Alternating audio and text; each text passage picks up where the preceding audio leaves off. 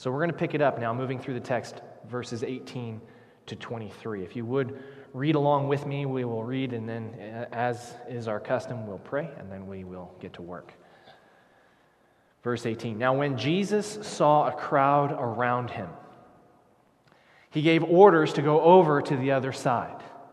And a scribe came up and said to him, Teacher, I will follow you wherever you go. And Jesus said to him, Foxes have holes, and birds of the air have nests, but the Son of Man has nowhere to lay his head. Another of the disciples said to him, Lord, let me first go and bury my father. And Jesus said to him, Follow me, and leave the dead to bury their own dead. And when he got into the boat, his disciples followed him. Let's bow for a word of prayer. Father, we thank you that you sent your Son to die on the cross, to provide the true cure, the true remedy for everything that ails us. Father, we look to you for your healing. We look to you for your blessing and your favor in our lives. And Lord, we know that that does not come apart from Jesus. And so, Father, help us to see Christ, to see him as he truly is. And Lord, help us to draw from him and to follow him as we pursue your healing and your grace and your mercy in our lives. Help us to make Jesus the center and help us to follow.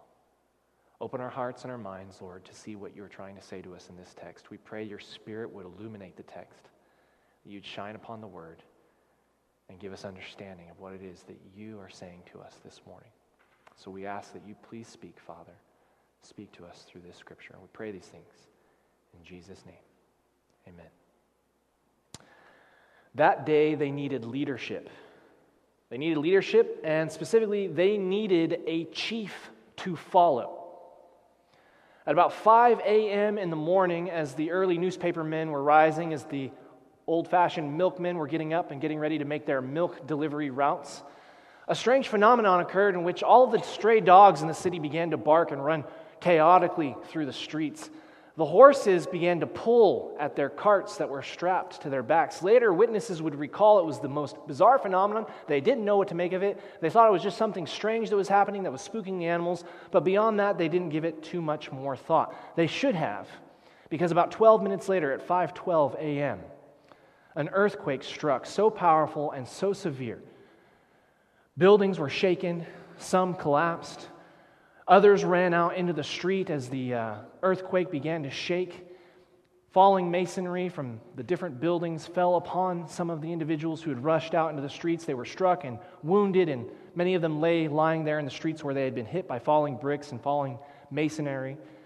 Gas lines were ruptured, water lines were ruptured, Stoves, old fashioned heating stoves in homes, were tipped over. Fires began to erupt. The earthquake registered 7.9 on the Richter scale. And San Francisco began to burn. It was 1907. It was the year of innovation.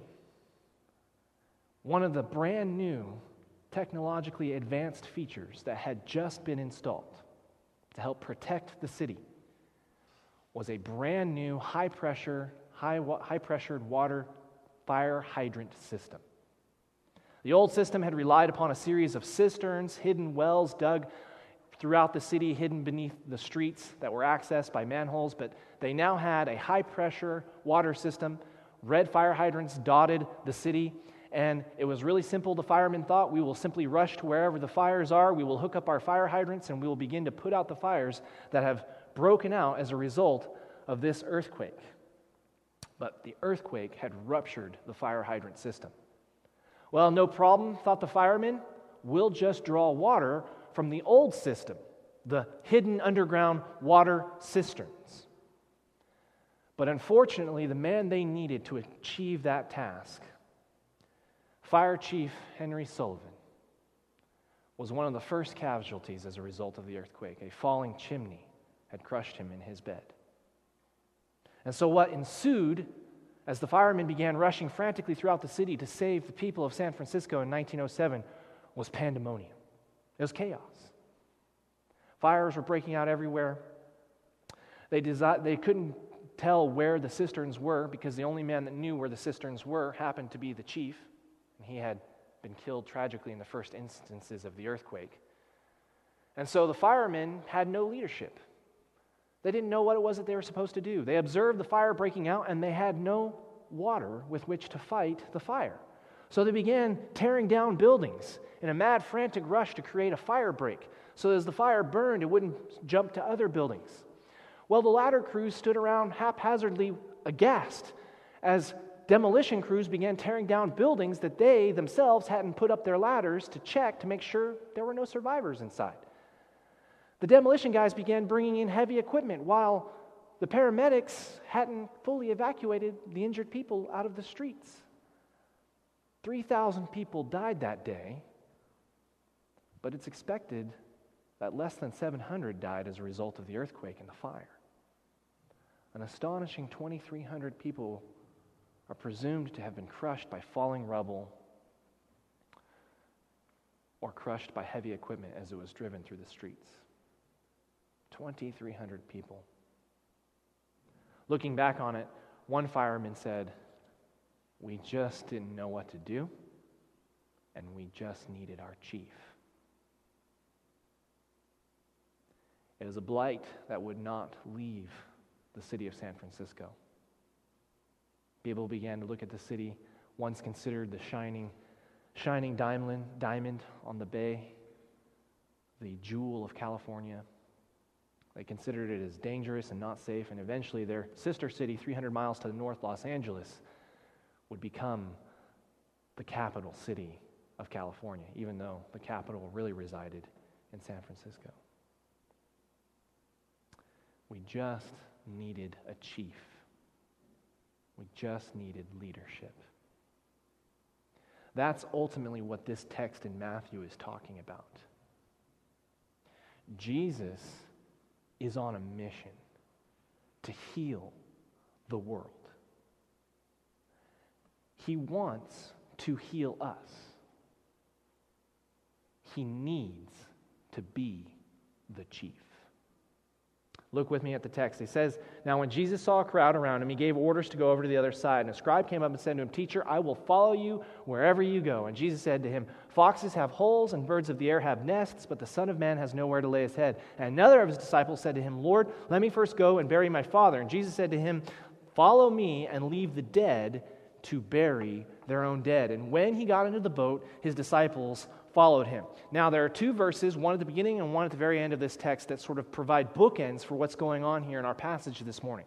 Number one, it says, When Jesus saw a crowd around him, he gave orders to go over to the other side. That's in verse 18. Now, jump down to verse 23. He says, When he got into the boat, his disciples followed him. So, there's this picture of this boat. A crowd shows up, and Jesus sees the crowd coming, and he immediately decides he's going to get in this boat and he's going to leave, and he's going to go over to the other side of the Sea of Galilee. He's going over to the, to the, the to Gerasene, where these Gadarene demoniacs are. We're going to read about, we're going to talk about them in a few weeks' time. But he's getting ready to make his way over to the other side of the Sea of Galilee. He sees these people coming, and the text is very specific. When Jesus saw the crowd around him, so as a result of the crowd showing up, Jesus is deciding to bail. Okay, and then verse 23 concludes when he got into the boat, his disciples followed him. So, this whole dialogue, this whole exchange that we're about to read about, happens within the bookends of Jesus seeing a crowd and deciding to get out of Dodge, to get on the boat and to leave. Now, this is significant. This is very significant. Jesus came basically to do two things. Number one, he came to heal the world of its sin. He came to take away our sins so that we could have healing.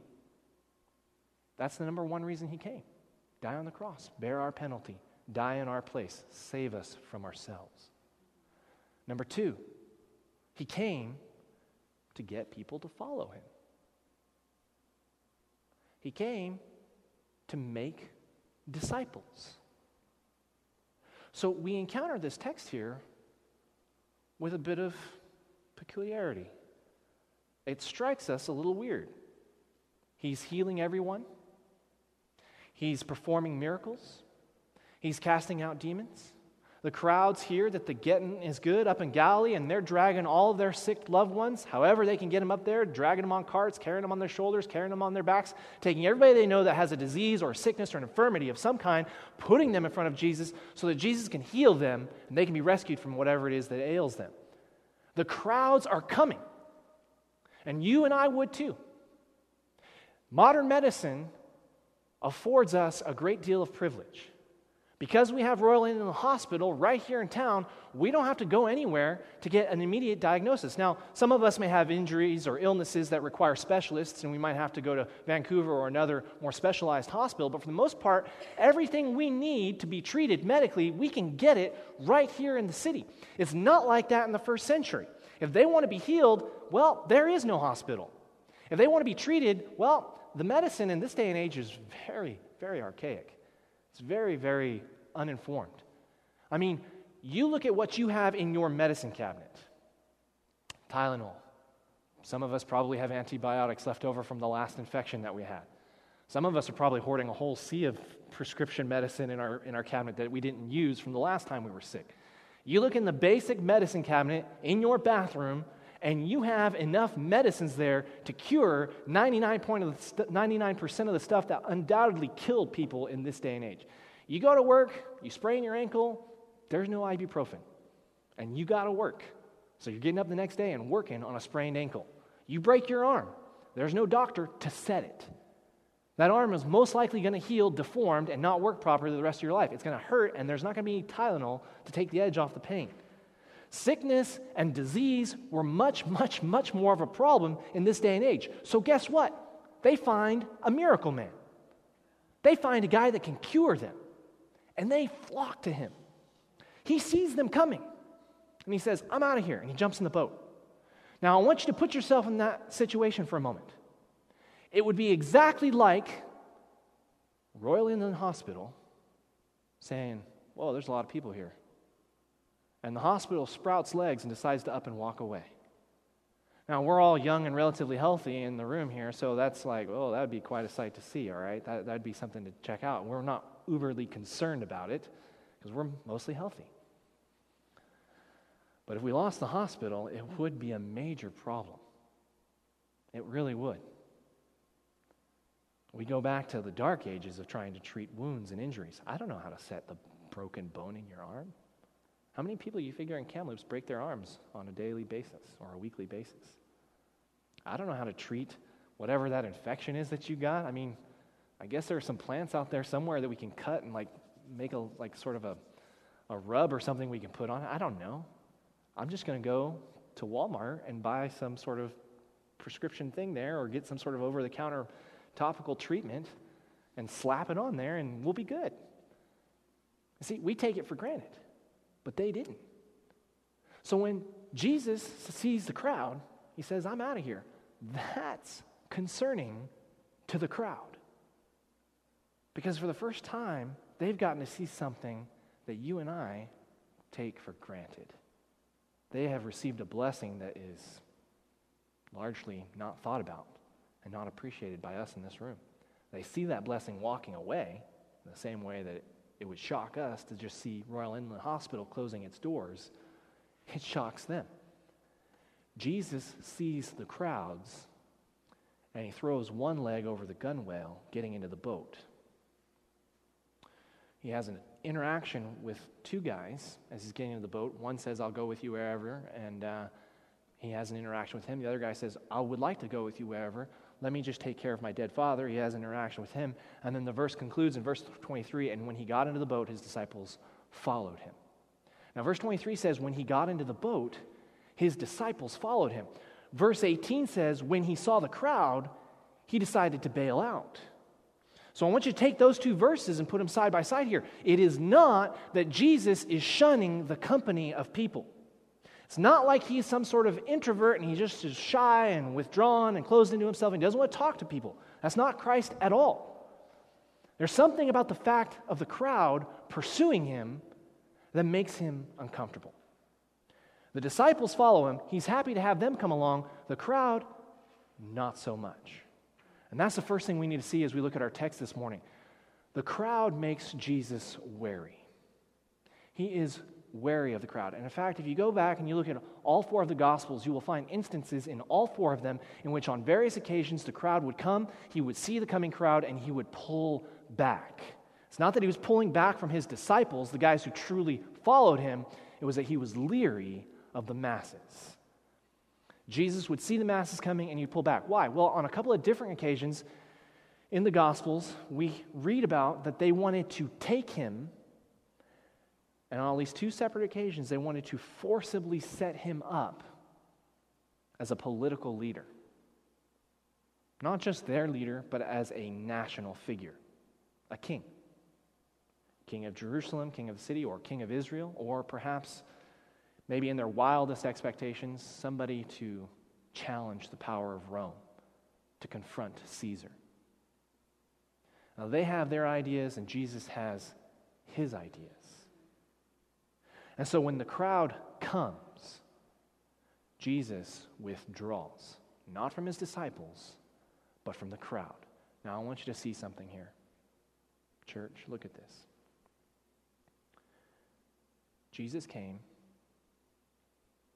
take away our sins and to get people to follow him. Crowd shows up, he bails. What that means is the nature of our following him makes the difference between whether he chooses to walk with us or to not walk with us.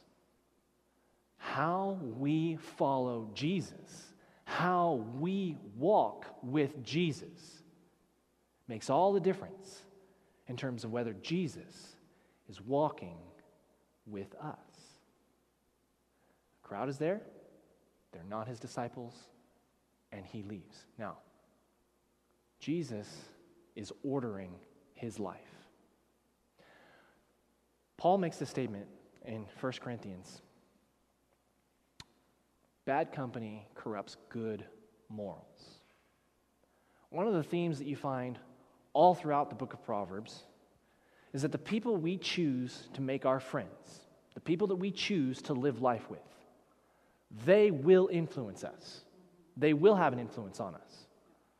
And Jesus is not like you and me in the sense that he is not going to be influenced like you and I are influenced. As the Son of God, he is not going to be influenced by the crowd. But he sees the crowd and he's wary of the crowd because he knows the crowd isn't there to follow him. They're there to receive whatever blessings he can give, they're there to receive whatever miraculous healings he can give, but they are not there to truly follow him. And knowing that, he makes a conscientious decision to order his time, order his life, and order his activities elsewhere. Jesus has a limited amount of time on this earth. And he is making very clear decisions about whom he is going to spend his time with. Now, don't hear me saying that Jesus is pulling back from the masses. That's not what he's doing. But when he sees the masses growing, when he sees the multitudes coming, rather than choosing to be unduly influenced or to have his time unduly consumed by them, he makes the conscientious decision to walk away to the other side. That, I think, is a powerful word of wisdom, particularly to us in this room, as we make conscientious decisions about whom we're going to allow to influence us, about how we're going to spend our time, and about how we're going to walk. Jesus walks away from the crowds. So if you've ever pondered long at the pool of popularity, if you've ever thought how great it would be to be famous, if you've ever wanted to be recognized or celebrated, to become some sort of a celebrity, you'll know that what Jesus is doing here challenges that. He was a celebrity, and he shunned the crowds. He was well loved and adored, and he walked away from that adoration.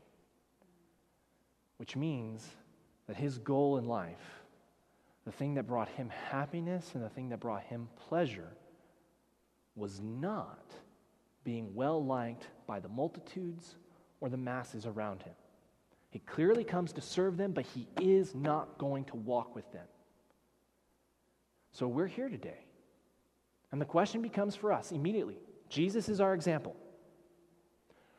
The way we walk, the way we choose to spend our time, the people we choose to hang out with, I mean, it even comes down maybe to even the profession that we're in. Are we making choices in which we follow Jesus, we walk with Jesus, we exalt his kingdom and his gospel? Or are we making choices that exalt something else? Jesus doesn't leave the disciples, but he does leave the crowd. So the question for you is are you in the crowd or are you a disciple? So you're sitting out there this morning, you're probably asking yourself, okay, well, what's a disciple? That's what the middle of the text deals with. Look in verse 19. He has an exchange with two individuals. One of them, we don't really know anything about him.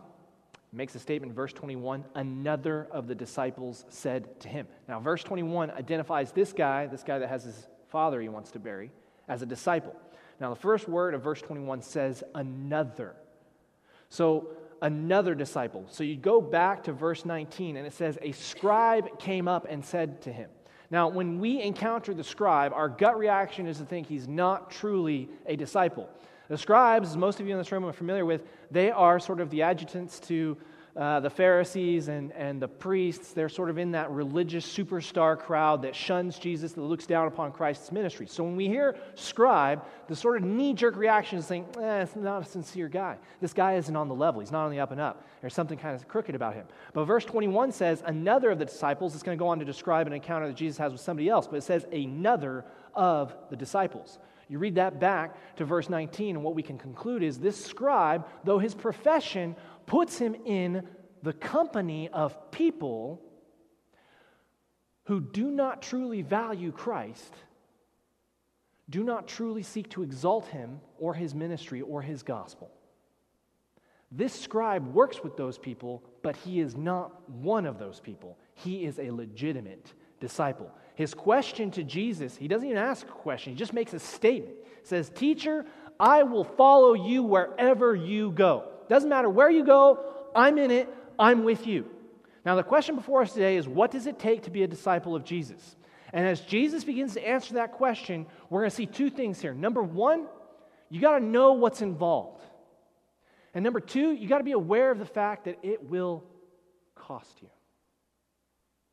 Look at what he says here. Number one, teacher, I will follow you wherever you go. It doesn't matter where you go, it doesn't matter what you're doing. I'm in it, I'm with you. He's a legitimate disciple, and he's making the claim to discipleship. Jesus is getting in a boat. He's got one leg over the side of the boat. He's getting ready to hop in because he sees the crowd. This guy sees Jesus making his getaway, and he says, I want to be a part of that. So he's wanting to jump in this boat. He's wanting to be with this crew of people that follow Jesus. He says to him, I'll follow you wherever you go. Jesus' response is, Foxes have holes and birds of the air have nests. He talks about the reality that even the most basic animals on this planet, foxes and birds, they have some place to go at the end of the day. They've got some place where they can rear and raise their young.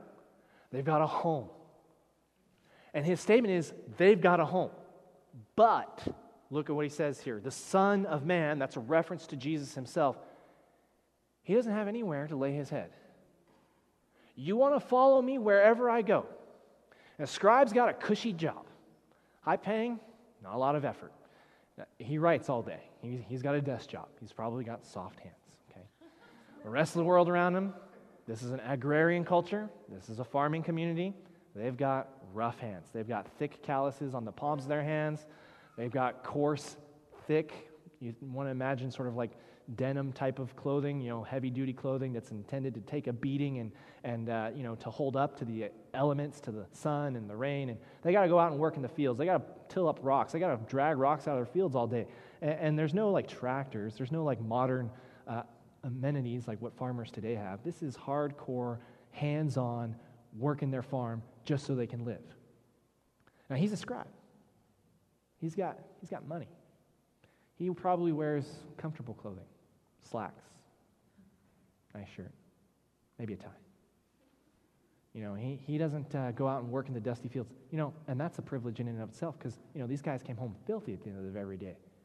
And they don't have a lot of free time. There's not a lot of leisure time. It's not like they got to take baths every day. Well, the scribe, he's got lots of leisure time. He's not filthy, but he's probably got the time if he wants to. He can take a shower. He can take a bath, fairly regular basis. I mean, he's got a nice job. He's probably got a nice home. He's probably got a home that he can come to at the end of the day. It's not a one bedroom shack with all of his family trying to live inside of it. It's probably maybe a two room shack or a three room shack. He's got a little bit of extra coin. The Pharisees are the highest paid people in the land, and they, uh, the Pharisees and the, the priests are the highest paid people in the land, and they depend upon the scribes to assist them. So you know they're well taken care of. They're sort of number three in the financial pecking order. So he's got security, financial security. In a day and age in which literacy was abysmal, this guy can read and write, which makes him a valuable commodity. Jesus' response to him is, I don't have anywhere to live. Mr. Scribe, Mr. Financially Secure, Mr. Retirement, you want to follow me. It's going to challenge the way you provide for yourself. It's going to challenge the way you save money. And in fact, it's going to rip all security away from you altogether. Farmers, shepherds, the bottom of the society, they still had a home. They still had a place they could come back to. They still had title to certain property. And Jesus, the King of Kings and the Lord of Lords, the creator and the owner of the universe, says to him, I don't own anything. I don't have anywhere to lay my head down at night. And if you want to follow me, that's what it looks like. So if you want to be a disciple of Jesus Christ, I want you to consider whatever it is that you look to to provide security, be it your retirement plan, be it your job, uh, your inheritance. And I want you to understand that following Jesus to treasure Christ will challenge that. Example number two. Next guy here, verse 21. Another of the disciples said to him, Lord, now look at how he addresses him Lord. Clearly, a disciple, he understands who Jesus is. Let me first go and bury my father. The sort of impression we get here is Jesus is throwing his leg over the side of the boat. He's about to get into the boat and sail off to the other side.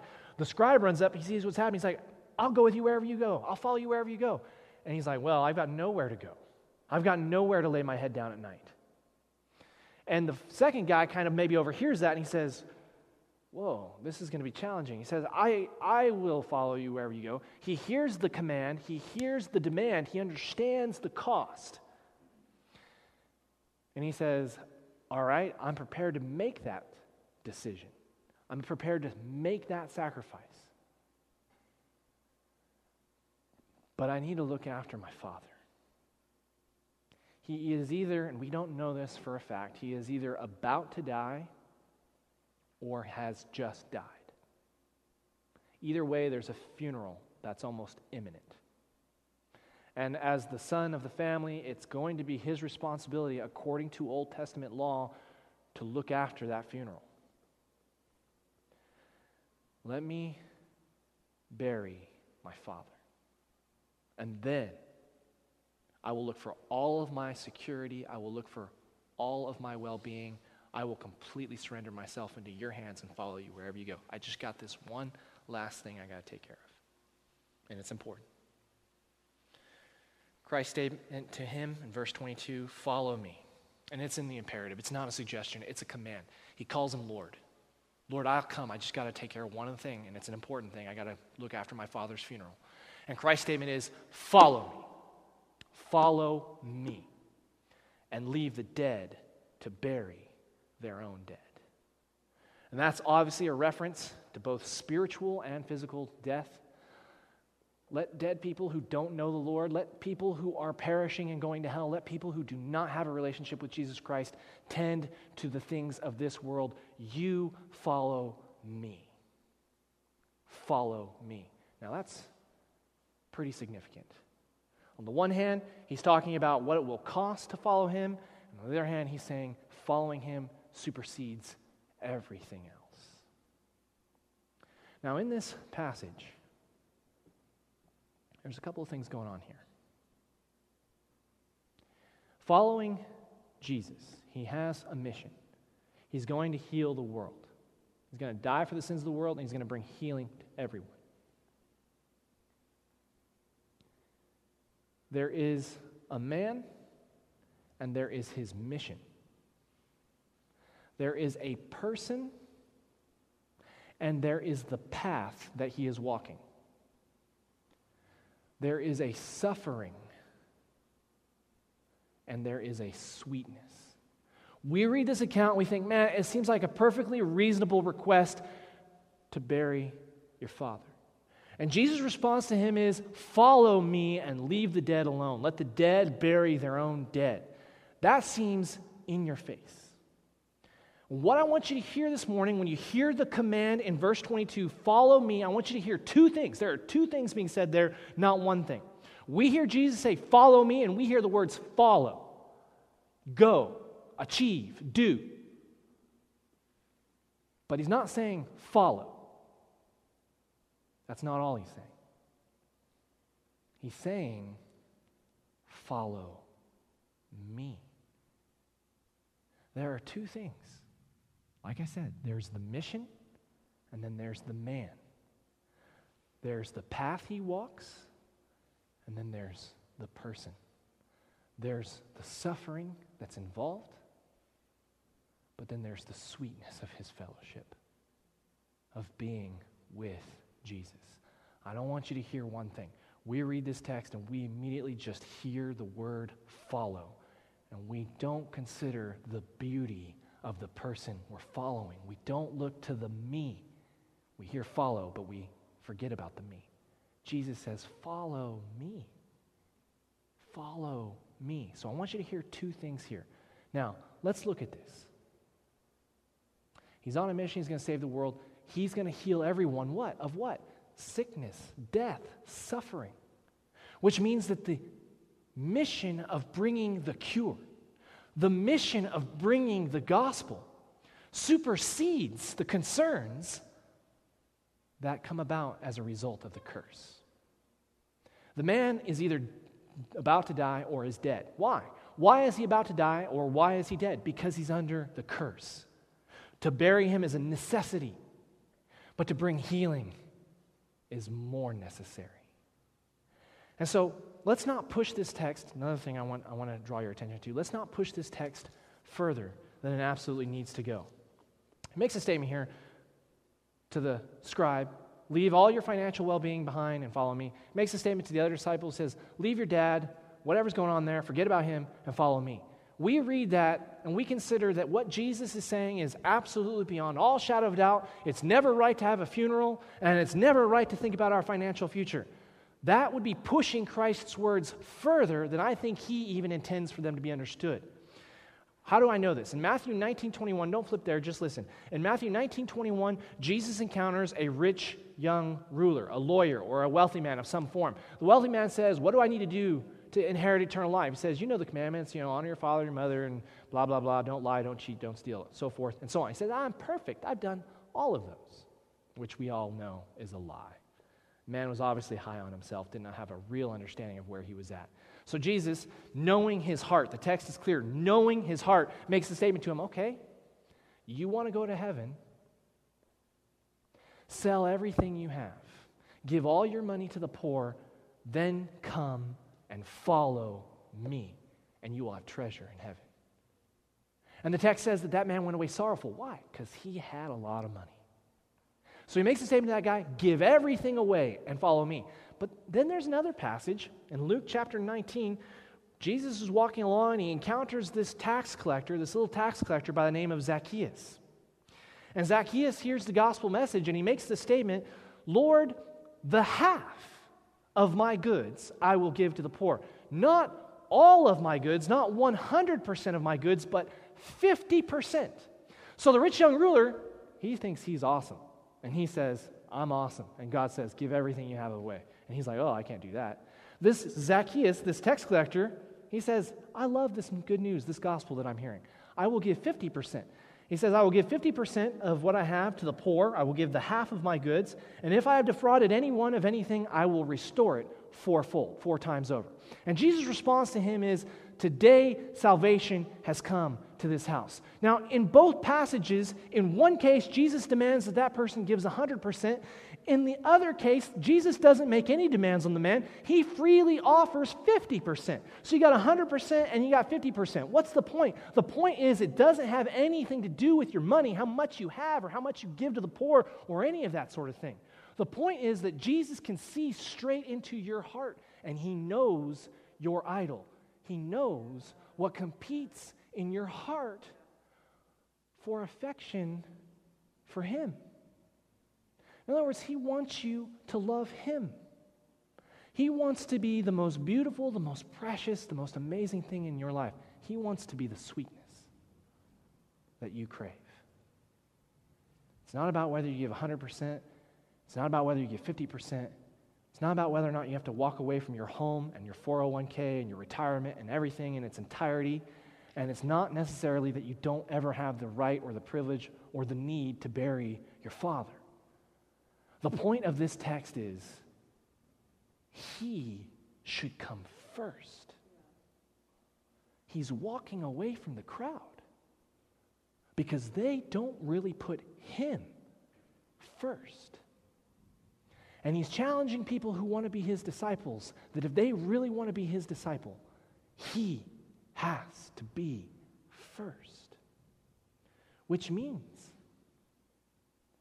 that although none of us are required to go out and sell our homes and live like poor people on the street in order to honor Christ, for some of us, that might be what he's calling us to do. And while we're all supposed to go out and bury our father, and while that's appropriate, there might be times in which following Jesus will lead us into circumstances, as bizarre as they may be, in which coming home to bury your father might not be the best thing to do. The issue is not the behavior, the issue is not the action. The issue is will He be number one in your life? And that's what Jesus is talking about. If you want to follow Him, if you want to be His disciple, if you want to be one of those guys that gets in the boat, that gets to ride with Jesus, He is number one.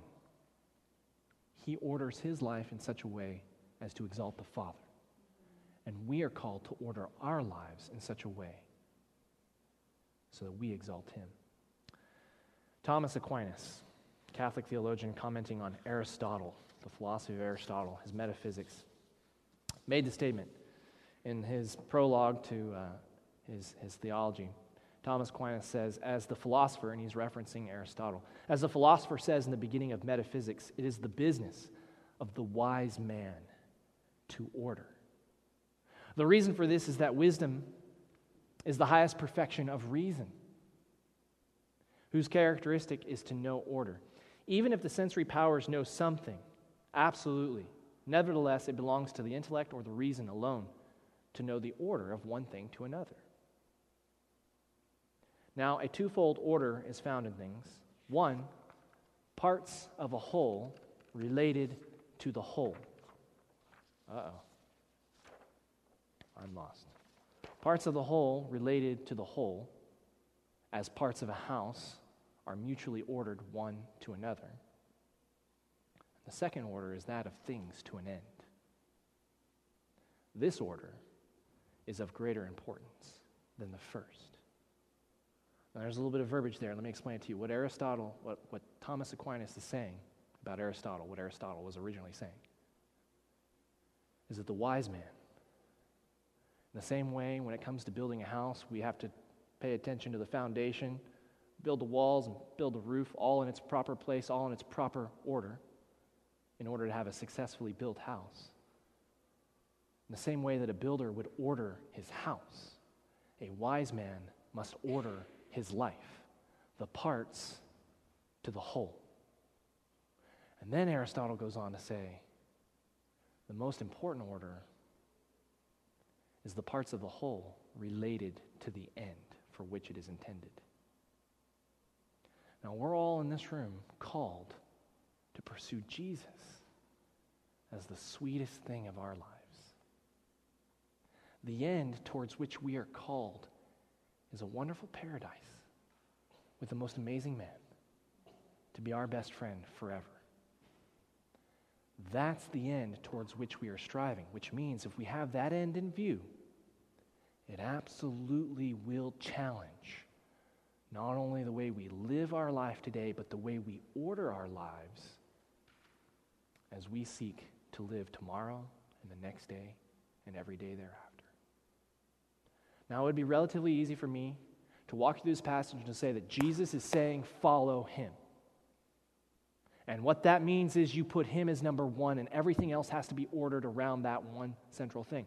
And then to say to you, as you go to work tomorrow, or as you uh, hang out with your next door neighbor, or as you are interacting with somebody you know in the grocery store, find opportunities to love them, to bless them, to minister to them. But you know what? I don't think that's really the thrust of the text before us. Christ didn't say to the scribe and he didn't say to the other disciple, as you just go on about your life, be sure to remember me and to tell people about me. What he challenged them to do was to follow him, which in both cases would require a radical reorganization of their life. Which means to apply this text to ourselves this morning, rather than saying, just as you go about your normal daily business, try to find an opportunity to tell somebody about Jesus, try to find an opportunity to love someone. I'd like to suggest something else to you that I think would be more in spirit with what we're looking at.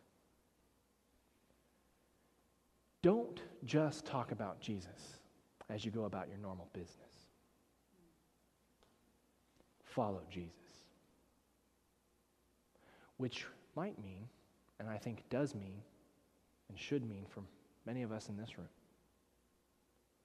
that we step back for a second and we think about what we can do to tell someone else about Christ, to love someone else in the name of Christ for the pleasure that that will bring us. Now, Jesus, He is our model. He is the epitome of perfections. He lived in light and glory unapproachable before he became a man. He became a man. Why?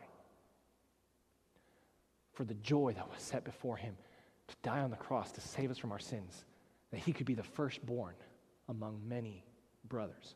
What that means is that the God of the universe was willing to suffer and die. Because rather than just being God in heaven, and that was a happy and amazing thing, he pursued our happiness. And he placed our joy in his joy, which means he was prepared and willing, and even, according to Hebrews, eager to suffer. Because through that suffering, he would know a deeper and a higher joy. Which means most of us, we go through our lives and we think, okay, as I have opportunity, I might tell someone about Jesus, I might love someone, I might do a good deed. But just stop and think about what that walk really is then. It means you're walking according to whatever you desire. It means you're walking according to whatever brings you joy or whatever brings you happiness. And it doesn't mean that you're actually stepping back and thinking, what can I do to bring myself maximum joy and maximum happiness? What do I really need to do to be deeply, wonderfully happy? Here's what you need to do you need to take deliberate, planned steps to meet people in their life, wherever they are and guess what? They're not going to be where you are, which means you have to reorient your life in such a way. You've got to plan to take steps in such a way that you will meet those people, whomever they may be, that you could love them or serve them or bless them or, God willing, lead them to Jesus. Knowing and believing that if they were to come to faith, and if you had the privilege of baptizing them, no longer as just your acquaintance or your neighbor or the guy that lives down the street, but as your brother or your sister in Christ, knowing that you had made an eternal difference in your life, in their life, that that would make an eternal difference of joy in your life. Because Jesus is all about happiness, but you'll know that following him, he goes through the suffering of the cross to bring the joy of his happiness. Which means if we're going to follow him, we've got to think outside the box. We've got to ask God, where are you really leading? God, who do you really want to minister to? God, who do you really want me to go and speak to? I have struggled with this myself over the last year. In my line of work, guess what? I'm like a scribe. I sit at a desk all day. I wear soft clothes. I don't have thick calluses on my hands. The people I work with, for the most part, they're saved. Ryan, Kyla, Levi, that was meant to be a joke, but whatever. You didn't laugh. So the people I work with are going to heaven. Who do I get to tell about Jesus? What opportunities do I have to share the gospel? Not many. And I could say, you know what? I'm doing what God has called me to do. I'm working this job. I'm serving as a pastor. I put together these sermons on a, week ba- a weekly basis. I lead these Bible studies. But what would bring me even more joy, and what has brought me incredible joy in the past, is leading people to Jesus.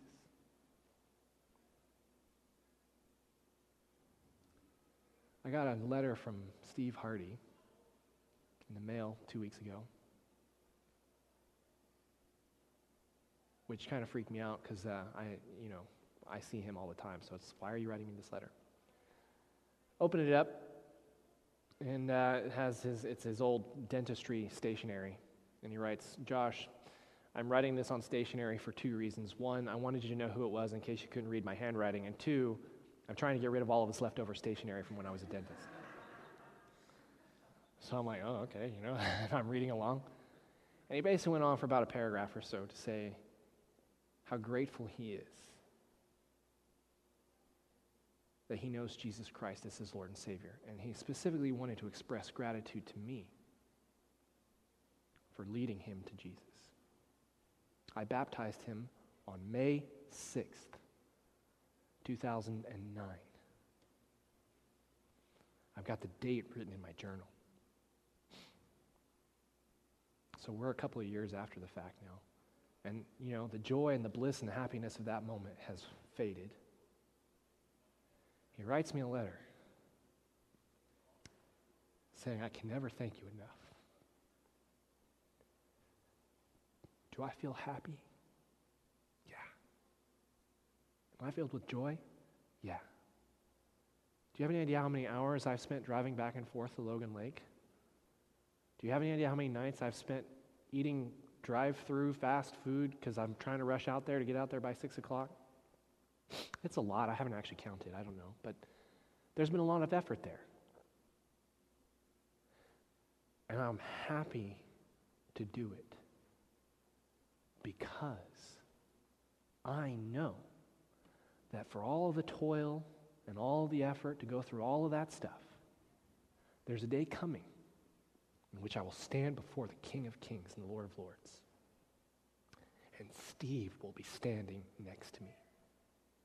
And in a very real way, that brings me way more joy than sitting at home and watching Survivor, sitting at home watching whatever TV program. You all know I love the Dallas Cowboys. They played at 10 a.m. this morning. It was actually televised. I'm not going to lie. Thought crossed my mind. I'm going to call in sick. That's idolatry, okay?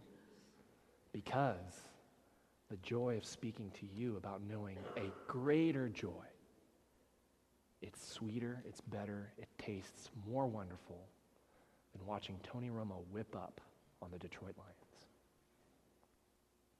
I want you guys to have that joy in your life.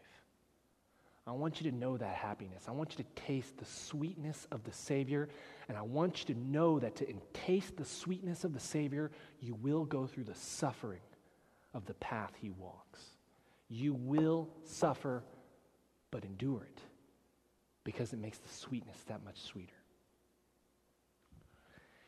In the Chronicles of Narnia, The Lion, the Witch, and the Wardrobe, C.S. Lewis' wonderful book, Allegorizing the Christian Life.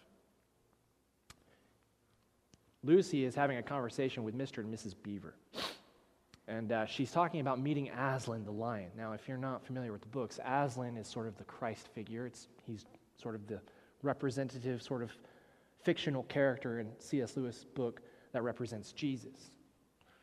And so they tell her Aslan is a lion, the lion the greatest lion. Susan says, Oh, I, I thought he was a man. Is he quite safe? I shall feel rather nervous about meeting a lion. And Mrs. Beaver replies, That you will, dearie, and make no mistake. If there's anyone who can appear before Aslan without their knees a knocking, they're either braver than most or just silly. So Lucy says, Oh, well, then he isn't safe. Safe, said Mr. Beaver. Don't you hear what Mrs. Beaver tells you? Who said anything about safe? Of course he isn't safe, but he is good. He's the king, I tell you. I want you to know that following Jesus Christ isn't safe. We're going to see where he takes these guys in this boat next week. Following him isn't safe. It's tiresome. It'll require sacrifice. It'll require suffering. You will hurt. There will be days in which, if you truly follow him, it will bring you pain. But it is so good on the backside. He isn't safe, but he is good. He's the king, I tell you. Let's bow for a word of prayer.